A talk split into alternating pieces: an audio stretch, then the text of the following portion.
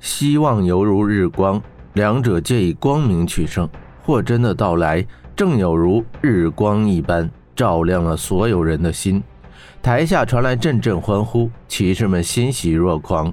霍真对金雪道：“金雪，此处危险，请台下观战吧。”金雪深情地看了霍真一眼，点点头，与武拉夫一同走下训练台。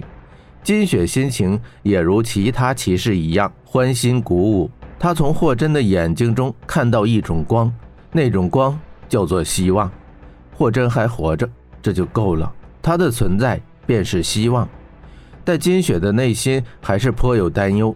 玄火圣王如此可怕，霍真有把握战胜他吗？此时台上，霍真走向温莎。温莎，我来了。嗯，我知道。你若不来，我下一刀就会把他劈成两段。温莎回过头说道。虽是这么说，但这句话说完之后，温莎再也没有了力气。她的十字刀掉落地面，整个人瘫倒在霍真的怀里。温莎，你是好样的。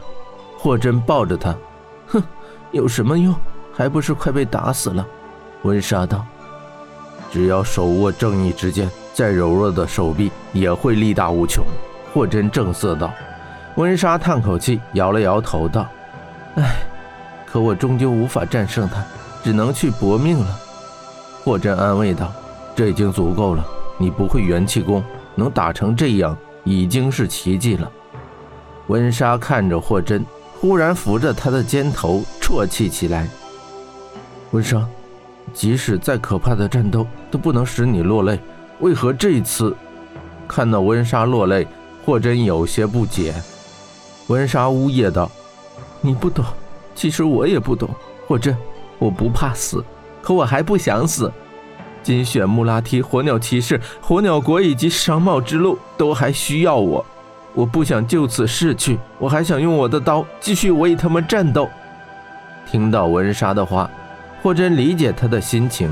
这三年来，他一人独立撑起火鸟国的大局，没有父亲的指导，没有高人的相助，缺少兵将，唯有他一人勉力支持着危局，这是何等的坚韧与伟大！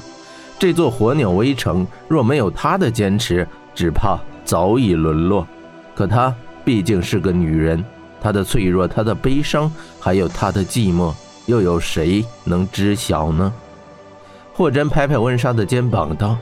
一切都过去了，现在所有一切都交给我。一旁的玄火圣王负手以待，他似乎颇不耐烦，不快道：“说完了没有？本尊可没有时间看你们俩卿卿我我。你们是一个一个来，还是一起上？”此刻圣王信心已极度膨胀，他动了杀心。他认为以他的武功，莫说霍真与温莎，即便再加十个，也不是他神功的对手。温莎回头，一双美目狠狠地瞪了玄火圣王一眼，又看着霍真说道：“既然要打，你就拿出点真本事来，别扭扭捏捏的。你个人的输赢，我根本不在乎。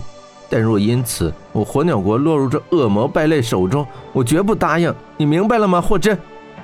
霍真没有回答，而是给了温莎一个微笑，这微笑便已足够。这正是他的回答。温莎推开霍真。抹抹眼泪，转身对玄火圣王道：“本队长累了，不打了。下个回合由这小子跟你过招，咱们的赌约依旧有效。他若输了，我们火鸟国骑士愿意臣服玄火教；但若是你输了，哼，新仇旧账一并来算。”说罢，他昂首挺胸，勉力支撑，步履维艰的独自一人走下了训练台。武拉夫想伸手去扶他。他摆摆手，示意不用。金雪公主看了温莎一眼，忽然走上训练台，对着所有人说道：“既然赌约继续，那我也要赌上一赌。”所有人都为之一振。公主也要赌。金雪回头给了霍真一个温柔的眼神，又继续道：“这位霍先生曾经舍身为我决斗，今日我也要为他一赌。”玄火圣王冷笑道。哈哈哈，那你赌什么？金雪道：“我赌我自己。”此语一出，台下一片哗然。金雪道：“如果霍先生输了，我愿意下嫁于玄火圣王，终身侍奉玄火。但如果他赢了，请你们玄火教平静的离开我火鸟国。